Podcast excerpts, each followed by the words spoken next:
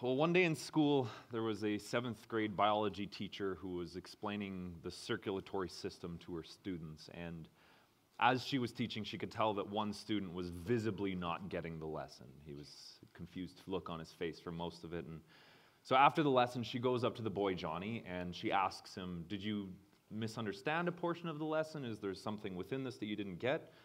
And, and Johnny, looking at her, he said, Why is it that when I turn upside down and all the blood rushes to my head, my face turns red, but when I stand upright, the blood rushes to my feet, but my feet don't turn red?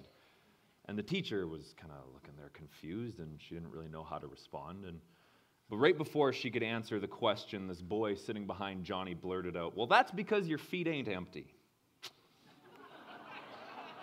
Uh, they're getting better, don't worry. Uh, well, this morning we are continuing a series that Pastor Dustin introduced to us last week, the practice, uh, practicing the presence of God. And today we're going to be looking at the practice of teaching and what that means in our lives and how we do that. Uh, now, over the course of this past year, since our beginning of the ministry year, September, uh, we've been going back and forth between looking at who God is and what that means for us as we live in this world. And so, back at the beginning of September, we, we introduced this series by uh, understanding the word sacred, what it means for us to be the sacred presence in this world as God's ambassadors. And after that, we, we decided to look at the fruit of the Spirit, what it means for us to have those characteristics and traits of those people who have the Spirit living within them and the difference that that makes in our lives and the world around us as well. And as we chatted about the fruit of the Spirit, we moved on there to talk about the names of God, what those names signify, what they tell us about who He is and how He's created us in this world. That He is both the omnipotent creator who oversees galaxies, and He's the faithful one that we can call our friend and that we can know intimately and as personal as a close friend. And so at Easter, we wrapped up our previous series, which was the power of the presence of God. And so we looked at how God's presence showed up in different places in the Bible, different stories, and what we learn from his power or the power of his presence showing up in those ways. And so, like I said, today we are coming back to the practice of God's presence after we've coming out of the power of God's presence. What are, what are the actions that mark a person who is living for God? What does their lifestyle look like? And today, like I said, we're going to be talking about the practice of teaching. What does that mean for us? How do we teach others and lead others in that? Uh, so, if you have your Bibles, turn with me to the end of the Gospel of Matthew. Uh, we'll be reading Matthew chapter 28, uh, just a couple short verses there, 18 to 20. I'm sure some of you have this one memorized too. It's the Great Commission. Uh, but Matthew chapter 28, starting at verse 18 there. Then Jesus came to them and said, All authority in heaven and on earth has been given to me. Therefore, go and make disciples of all nations, baptizing them in the name of the Father and the Son and the Holy Spirit, and teaching them to obey everything I've commanded you. And surely I am with you always to the very end of the age. I always like that last line that he includes in the end of his gospel. We're not left at any point without Jesus. But as I said, these, these final words in the Gospel of Matthew have been given the name the Great Commission because it's not just Jesus commissioning the 11 disciples he's speaking to. It's a call for all believers, for us, for you and me who believe in Jesus and follow him. And I'm sure many, many of you know of missions organizations or international organizations that use this as their purpose statement um, and it is a great uh, commitment, it's a great statement to follow after, but it's more than just a task for missionaries. It's more than just a role for those to go out into the rest of the world and proclaim the news of who Jesus is. It's a call for you and for me to speak to those around us within our community, to speak truth and life, to commission or to go as Jesus commissioned us. And so, if we choose to follow Jesus, then one of the markings of our lives is that we are to teach others to obey who Jesus, who Jesus is. And so the Sermon on the Mount, one of the largest of Jesus' teachings, or the largest grouping together of Jesus' sermons, he says this Anyone who breaks one of the least of these commandments and teaches others to do the same will be called the least in the kingdom of heaven. But whoever practices and teaches these commands will be called the great, greatest in the kingdom of heaven. We, as followers of Jesus, have been given the incredible role of teaching others. And I think that that was a pretty bad decision on God's part, or a very dangerous thing, rather, to do. He knows what he's doing within this, but I'm sure you guys have seen the pitfalls within this too. Some people can teach some things that are way out of line. People can teach some pretty terrible things. And I remember I was just watching an infomercial quite a few years ago, but it was talking about how unhealthy fruit is for you and how bad it is, and it's probably going to kill you unless you buy this new juicer and run it through the machine that somehow took out all the bad components of fruit. I don't know. But, but it's more than just infomercials, it's more than just half truthful news sources that we listen to.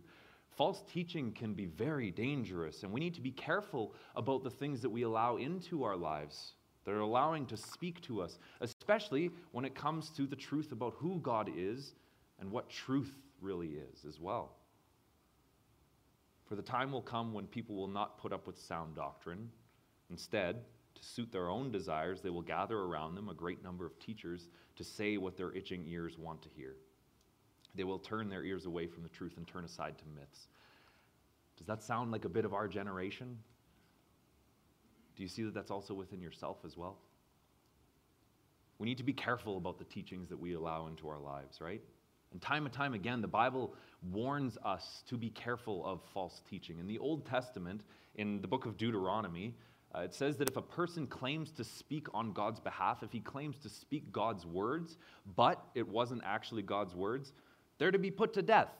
Like that's how serious they were taking speaking on God's behalf or speaking truth.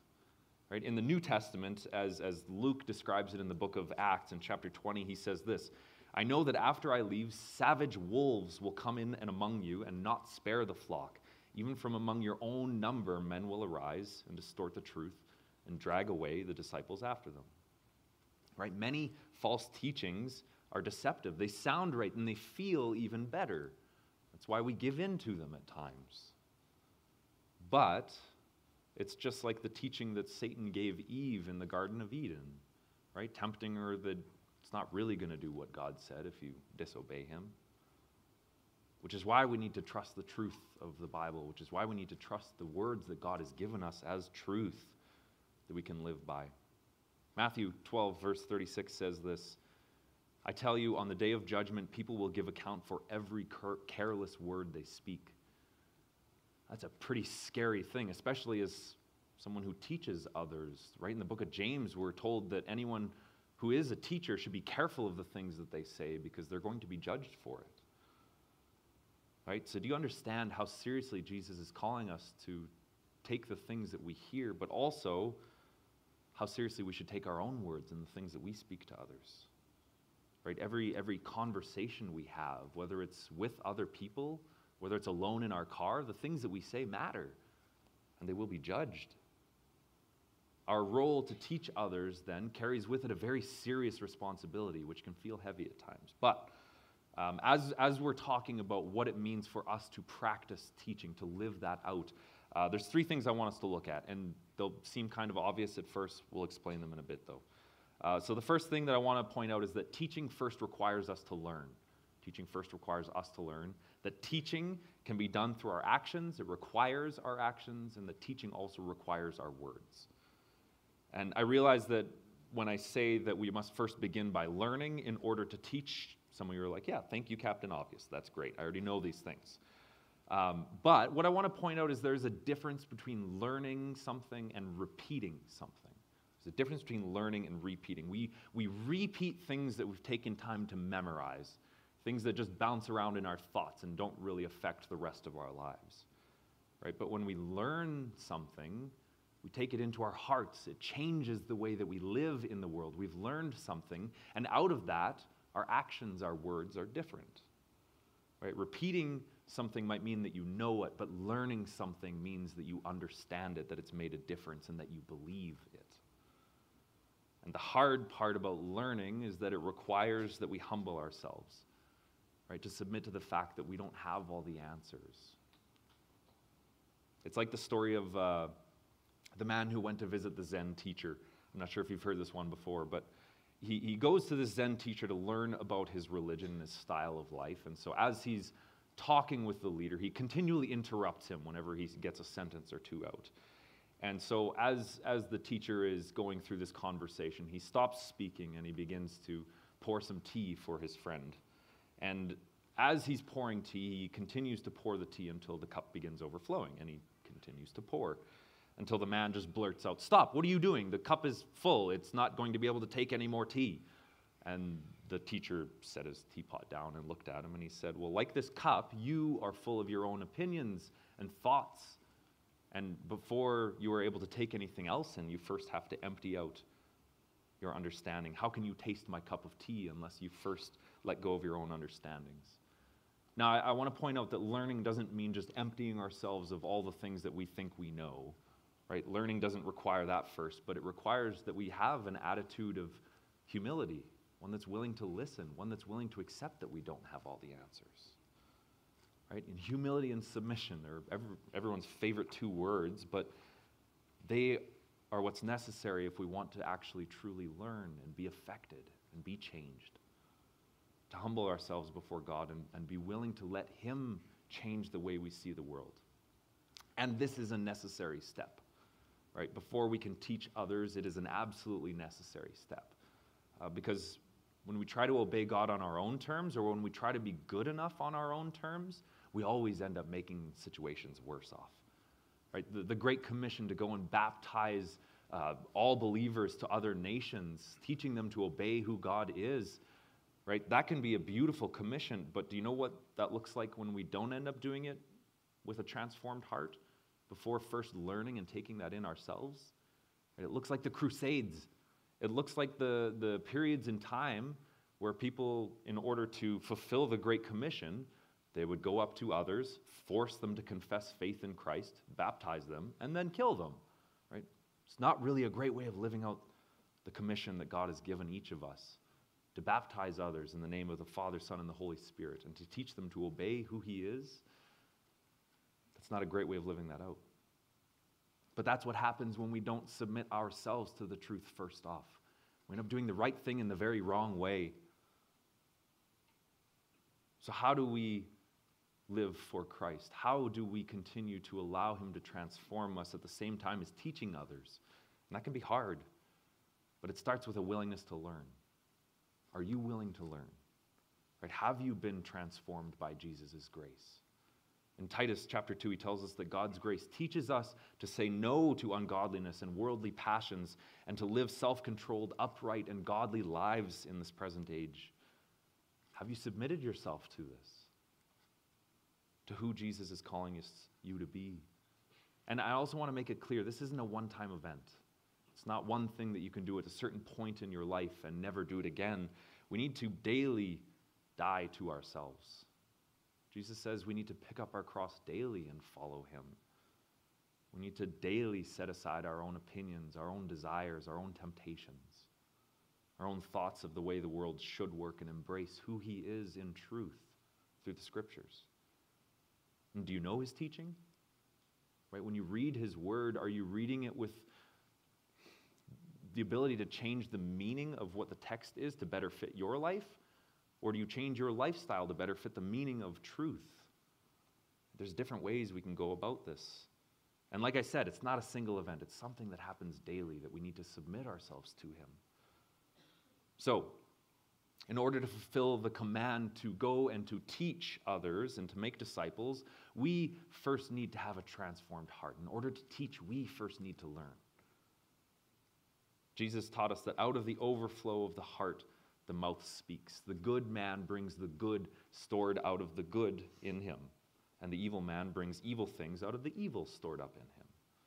Right? Our teaching, our words, and our actions that follow will be of no value unless they've been transformed by Jesus. So that's the first way. The one way we can teach is by first learning ourselves, by first being transformed by the gospel. And second, One of the ways that we fulfill our role to teach others is through our actions. It's not the only way, but it's definitely a way. Right? Just think of, think of an infant, for instance.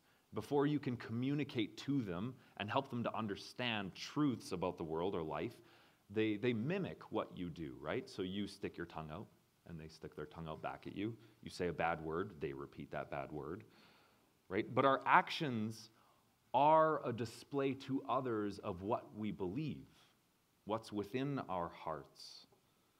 Right? Jesus said in Matthew 7 that one of the ways we can tell false teaching apart from good teaching is to look at the fruit. Don't just look at the things that they say, look at what their actions are. And what do they tell you? Right? Our actions and our words are the outworking of our heart, which again is why we first need to have a transformed heart. We can't skip that step.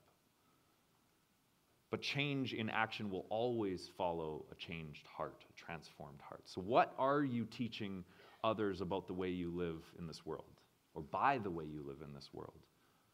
Right? Uh, think about it this way if I were to have a list of all the actions that you've done this past week, it'd be a very long list. If I were to read that through, what would it tell me about who God is in your life? What would it tell me about the Creator, about the love of Jesus and our Savior? Would it, would it tell me that you've, you've followed in Jesus' footsteps, humbling yourself and considering others more than yourself? Right? Did you, did you do everything without complaining or arguing? And remember that changing your actions requires a change of heart. You can't do it the other way around. The difference between learning something and repeating something is whether it's had a change or an effect to our heart or our person. If you just want to be a better person, if you want to do the right thing, if you want to avoid evil, the path doesn't just start by magically doing all the right things and saying all the right things. It starts as we fix our gaze on Jesus. It's a journey and it's a process that takes us the rest of our lives. But if you try to change your actions before you change your heart, you'll always end up back at square one. Our actions change the longer we keep our eyes fixed on Jesus, too. I'll put it like this. Uh, let's say that there were, there were two people who were doing the same job, and they both have the task of, over the course of a year, building a house. And let's say that for both of these people, they have the exact same job, the exact same blueprints and plans and role to fulfill. But let's say that one of them, we told they were going to, by the end of the year, earn $30,000 for their work.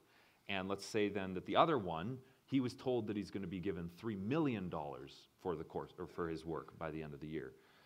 Which of those two do you think is going to work harder for the job? Which one of the two do you think is going to do a better job of building that house? Right? Probably the guy who is being paid a lot more for his work.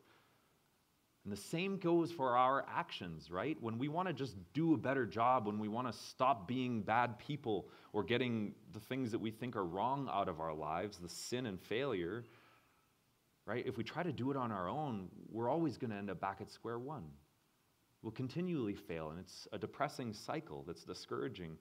But the more we see and understand the reason that we need Jesus in our lives, that's when we see that He is worth choosing every single time.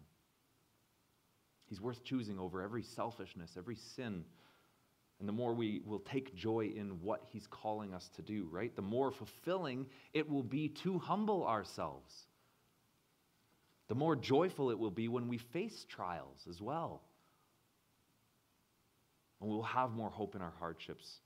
And the more our actions will start to show others that Jesus is the Lord of your life. So, what, what are your actions teaching others? Uh, but aside from our actions, one of the best ways that we can teach others is through our words, through speaking out. Out of the overflow of the heart, the mouth speaks, is what Jesus tells us. And, and so, as we think about this, let me change the question just a little bit. If I were to have a log of all the things that you've said this past week, how would that tell me about the love of our Savior? What would that book tell me about who God is in this world? Would it tell me that you have a love for a Savior who's done everything for you? Or would it tell me that you have an unhealthy interest in politics? Right? Would, would your words tell me that you disregard people who are different from you, or that you choose to treat people with respect, knowing that they're made in God's image? Are you complaining and mocking or, or encouraging and authentic? Our words matter. But what do your words reveal about your own heart? I remember a few weeks ago, my wife and I had a chance to go and visit some of her family down south. And I remember as we were, as we were driving back home from the evening, we, we were both talking about one particular conversation we had with her cousins. And we both noticed that whenever we talked with this set of cousins, it was just a very encouraging conversation. It was always uplifting, and we left feeling encouraged. And as we were talking about why that was, we both recognized that it was because they chose to speak about who God is. That when we were talking with them, they didn't belittle others, they didn't choose to put others down, even though there were circumstances they were facing that were easy to do that. When they were talking about the hardships of their life, they weren't complaining, were seeing them through the lens of opportunities, through what God is doing and working in that. I hope you, you've had a conversation like that too where you leave feeling encouraged, recognizing that you've met God through the words of that person.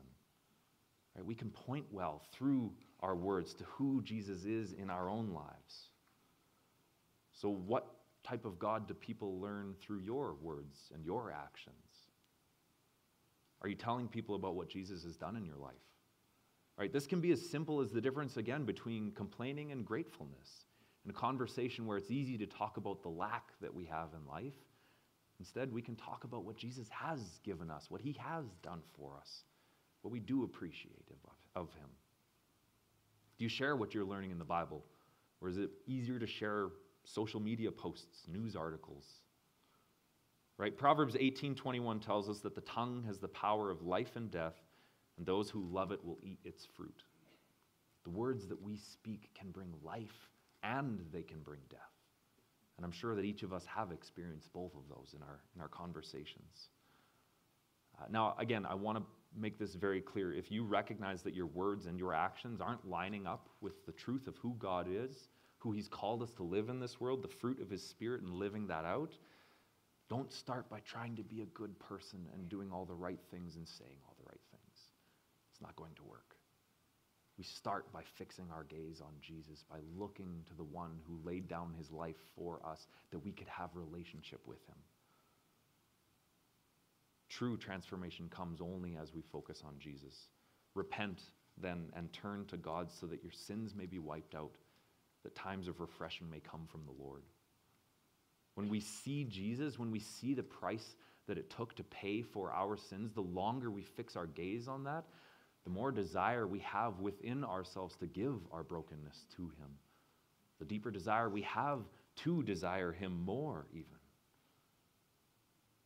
So when we see these things, then we are changed. Don't try to do it the other way around. And the good news is, no matter where you are in this journey, whether it feels like you've turned your back on God a thousand times, whether you're a million miles away, whether it feels like you have the best relationship with Him, there's always a place to start on this journey. But that is what leads us to the place where we can truly teach others through our words and our actions, only when we focus our eyes on who Jesus is. So let me pray for us. Father, we thank you that you've given us eyes to see and ears to hear. And in Father, so many moments we wander away. And so, God, we ask that you would that you would capture our hearts, that you would bind our hearts close to you, Father. We thank you that you are in the business of calling us and working with us. Father, in the midst of whatever journey or path we're on, we thank you that you are there alongside us and desiring a deeper relationship with us. So, Father, help us. Help us to keep our gaze more on you. Help us to understand who you're calling us to be, who you're calling us to be transformed into, Father. But help us not to keep our focus on the things that we can do to earn our salvation, to keep our focus on the things that we feel like we need to do in order to earn your favor or love. God, help us to fix our eyes and see that you have already loved us. So, Father, thank you for your goodness to us. Thank you for your beauty and your blessings. Amen.